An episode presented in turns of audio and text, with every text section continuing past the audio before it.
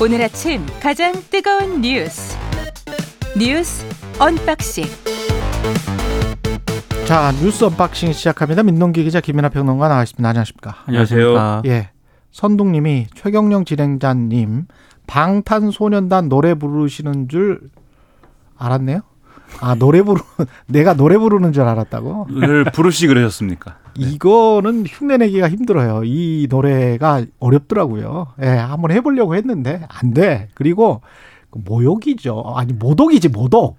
예, 신성. 신성 모독입니다. 그런 거 아닙니다. 하면 안 돼요. 우리가. 대중 가수, 대중 가요는 네. 더 많은 사람들이 불러주고 더 많은 사람들이 사랑해 주는 것이 중요한 것이지. 예. 네, 그 모독이나 이런 것이 아니라고 저는 생각하고요. 근데 가사는 진짜 좋은 것들이 많더라고요. 노래 안 부르신 건 잘한 것 같습니다. 예, 그렇죠. 맞습니다. 네. 그 윤석열 대통령이 그 이주호 장관 교육부총리에게도 경고를 했고 관련해서 어 담당 국장 교육부 대학 입시 담당 국장이 경질되기도 했군요. 이게 약간 맥락을 설명을 해드려야 예. 될것 같습니다. 이주호 부총리가 지난 15일에 용산 대통령실에서 업무 보고를 이제 윤석열 대통령에게 했거든요.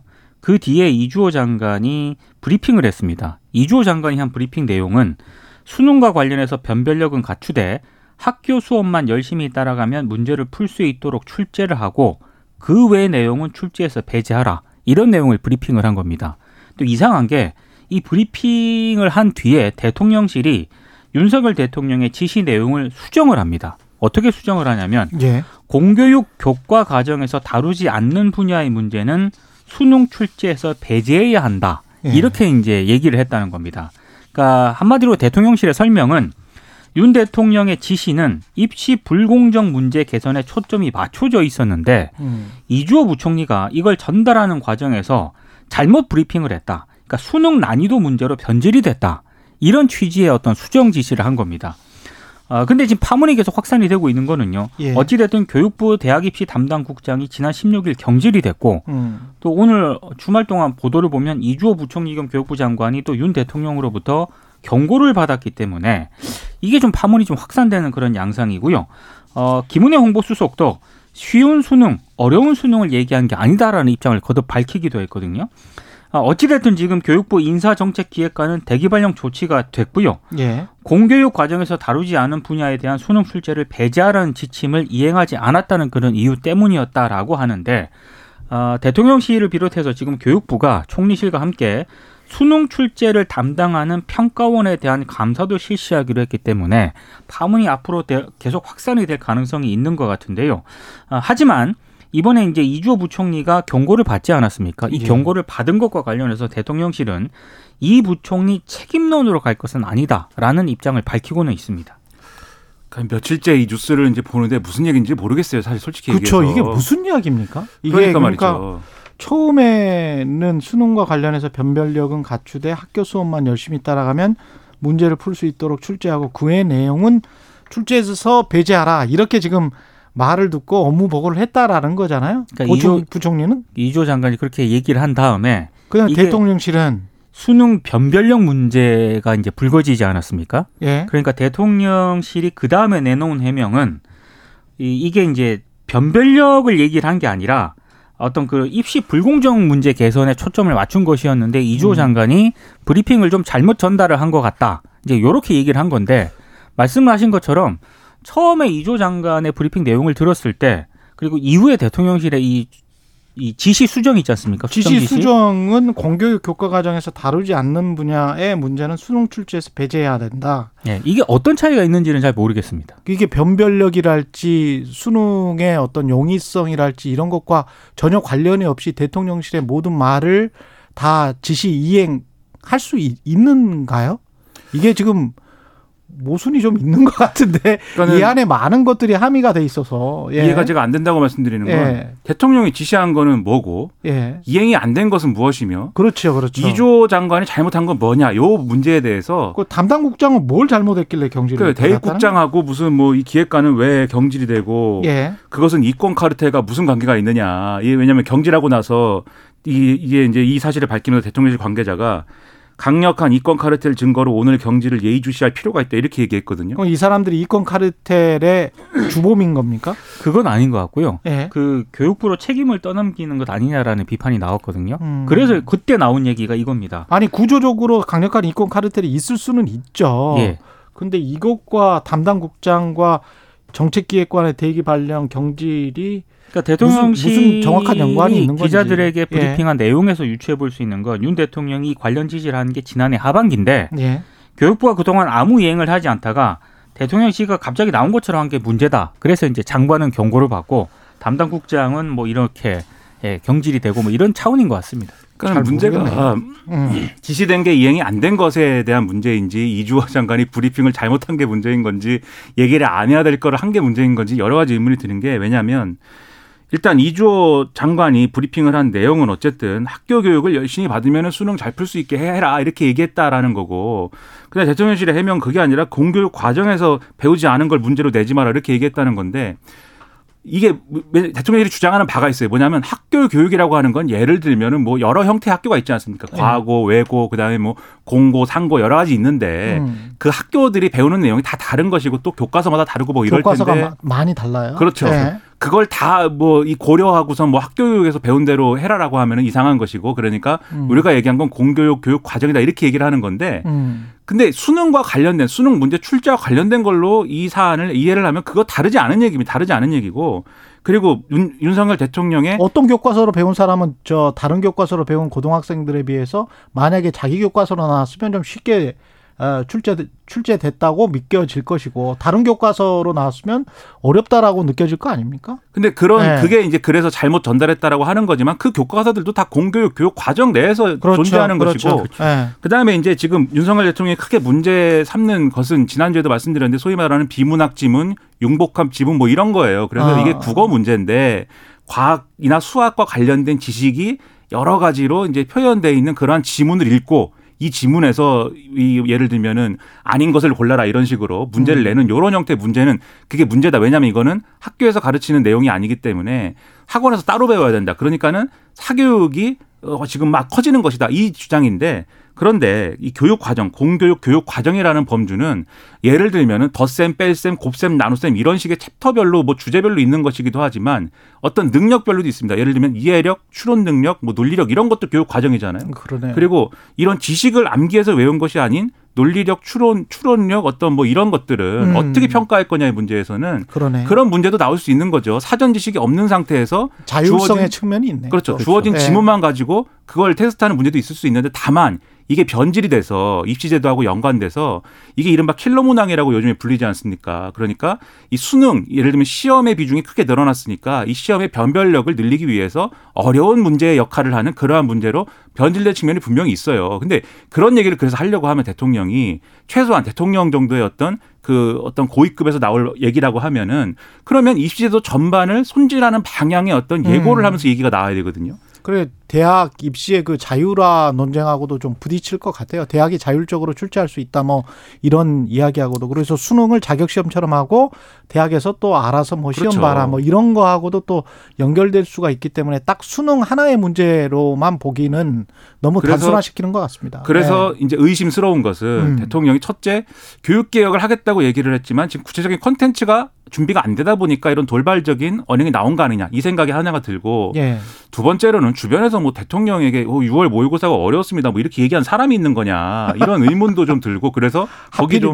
그 거기 화가 난 거냐 예. 그 세 번째로 지금 네. 경질되고 뭐 문제가 되는 인사들 있지 않습니까 예. 이권 카르텔이라고 그랬잖아요 예. 이게 예를 들면은 이 사람들이 구체적으로 범죄 혐의가 있어가지고 어. 사교육 업체와 연관돼 가지고 일부러 수능 문제를 어렵게 내 가지고 어. 그걸 배워야 되는 사교육을 막 부풀리기 위한 그러한 정말 범죄를 가지고 있다라고 하면 그러면서 뒷돈을 받고 뭐 그렇죠. 이런 거. 그러면 예. 수사를 수사가 진행이 돼야 되는데 그런 것인지 아니면 대통령이 보통 이권 카르텔이라는 말을 쓸 때는 상대 정치 세력을 향해서 지금까지 써왔거든요. 민주당이랄지 전임 네. 정권이랄지. 그러면 또 공교롭게도 이번에 경질된 사람이나 지금 문제가 되고 있는 이 평가원 원장이나 이런 사람들은 전 정권 인사다 이렇게 분류가 돼요. 아, 그러면 이게 그렇습니까? 떡본 김에 제사 지내는 거냐 뭐 이런 의문도 있고 그래서 이 발언이 계속 일파만파가 되고 있기 때문에 예. 오늘 안 그래도 이제 당정 협의를 진행할 것으로 예상이 됩니다. 예. 이런 거 말고 수능 문제의 어떤 구체적인 형태가 문제다 이런 거 말고 교육 개혁을 근본적으로 어느 차원에서 음, 어떻게 실시할 음. 것이냐 사교육 부담 어떻게 경감시킬 거냐. 그렇죠. 수능 얘기가 아니라 거기에 초점을 맞춘 대책으로 빨리 전환을 해서 이 혼란을 잠재우자 이렇게 말씀드립니다. 이게 약간 기시감이 드는 게요. 69시간? 69시간뿐만 아니라 예. 교육부에 국한해서 언급을 하면 예. 이게 지난해에도 그 취약 연령 1년 앞당기는 문제 음. 이거를 지금 신속히. 강구하라고 지시를 했거든요. 그랬었죠. 그래서 교육부가 다섯 살 입학 이거를 추진을 하다가 교육부 워낙에 장관. 이제 반발을 받으니까 그렇죠. 그때 책임을 진 사람은 박순애 전 교육부 장관이었습니다. 교육부 장관이 잘렸죠. 그 그때. 이번에도 예. 좀 비슷한 거 아니냐라는 지적이 나오는 거죠. 3부에서 수능의 창시자라는 어, 이야기까지 받는 박도순 명예교수가 있어요. 고려대학교 교육학과 한국교육과정평가원의 초대 원장도 지냈는데 이분과 한번 이야기를 나눠보겠습니다. 그리고 베이징에서 미중 외교장관 회담이 열렸는데 약간 모호하네요 내용이. 일단 그 블링컨 미국 국무부 국무장관 같은 경우에는요. 어, 굉장히 좀 포인트가 중국과 좀 다릅니다. 예. 아, 미중 간의 안정적인 소통 채널을 만드는 것이 얼마나 중요하다 이런 점을 강조를 했습니다. 그러니까 오해와 오판의 위험을 줄이기 위해서 외교와 폭넓은 현안에 대한 소통 채널을 열어두는 것이 중요하다. 이런 취지로 이제 입장을 밝혔거든요. 예. 어, 그리고 오늘 블링컨 장관이 왕이 공산당 중국 공산당 중앙정치국 위원과 또 만날 예정이고 어, 시진핑 중국 국가 주석과도 만날 것이라는 예측은 나오지만 일정이 확, 확정되진 않았습니다.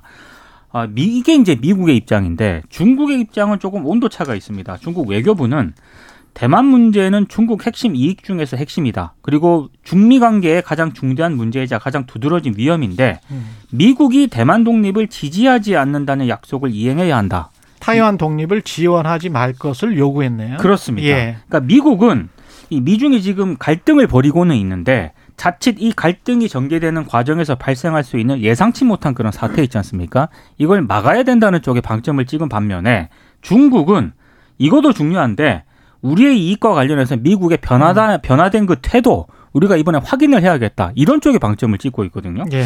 그래서 이번에 블링컨 장관이 중국을 방문했을 때 어느 정도 성과를 낼 수 있을 것인가 여기에 대해서 회의적인 시각도 좀 나오고 있습니다. 그러니까 이 미중 외무장관들의 이런 뭐 이런 뭐 만남 뭐 이런 걸 통해서 블링컨 장관의 방중 일정을 통해서 미중 관계가 뭐 뻥 뚫리진 않겠지만 최소한의 어떤 언론 표현으로 따지면은 가드레일 그러니까 안전판 정도를 일단 설치해 놓고 이 밖으로 나가지 말자 뭐 이 정도인 것 같아요. 근데 다만 주목해 볼 것은 최소한 미중 정상회담까지는 가고자 하는 의지가 있는 것 같습니다. 왜냐하면 바이든 대통령이 이제 선거운동 하지 않습니까? 재선 들어가려고 그 선거운동 하려고 이제 가는 과정에 기자들하고 이제 질문 응답 있었는데 이 얘기를 갑자기 했어요. 그, 이 시진핑 중국 국가주석하고 어떻게 할 거냐에 대해서 만나야 된다 이 얘기를 하면서 중국의 정찰 풍선 얘기를 했거든요. 음. 그러니까 이 문제는 어 그게 격추됐다라는 게 중요한 게 아니고 그 당시에 중국 지도부가 풍선이 어디 있었는지 풍선 안에 뭐가 있었는지 무슨 일이 일어났는지 모른다고 생각한다. 의도적인 거라기보다는 당황스러운 일 아니겠느냐 이렇게 얘기했습니다. 이게 무슨 뜻이냐면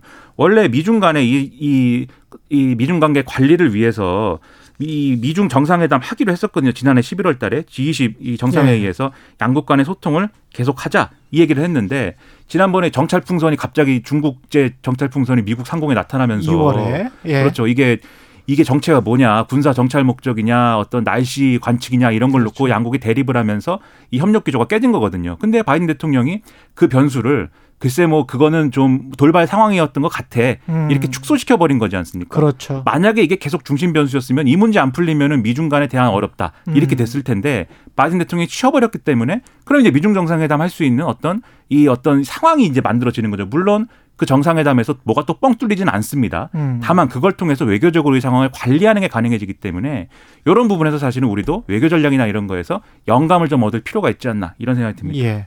그리고 윤석열 대통령이 오늘부터 4박 6일 프랑스와 베트남을 방문한다는 소식, 이거는 소식만 전해드리고요. 추경호 부총리가 KBS 일요진단에 출연해서 라면 가격을 좀 내렸으면 좋겠다 이런 말을 했습니다. 그러니까 기업들이 국제 밀 가격 상승을 이유로 지난해 9월과 10월 가격을 많이 올렸는데 예. 지금은 밀 가격이 1년 전 대비 약 50% 정도 내렸기 때문에 다시 적정하게 가격을 내렸으면 하는 바람이다. 이렇게 얘기를 했습니다.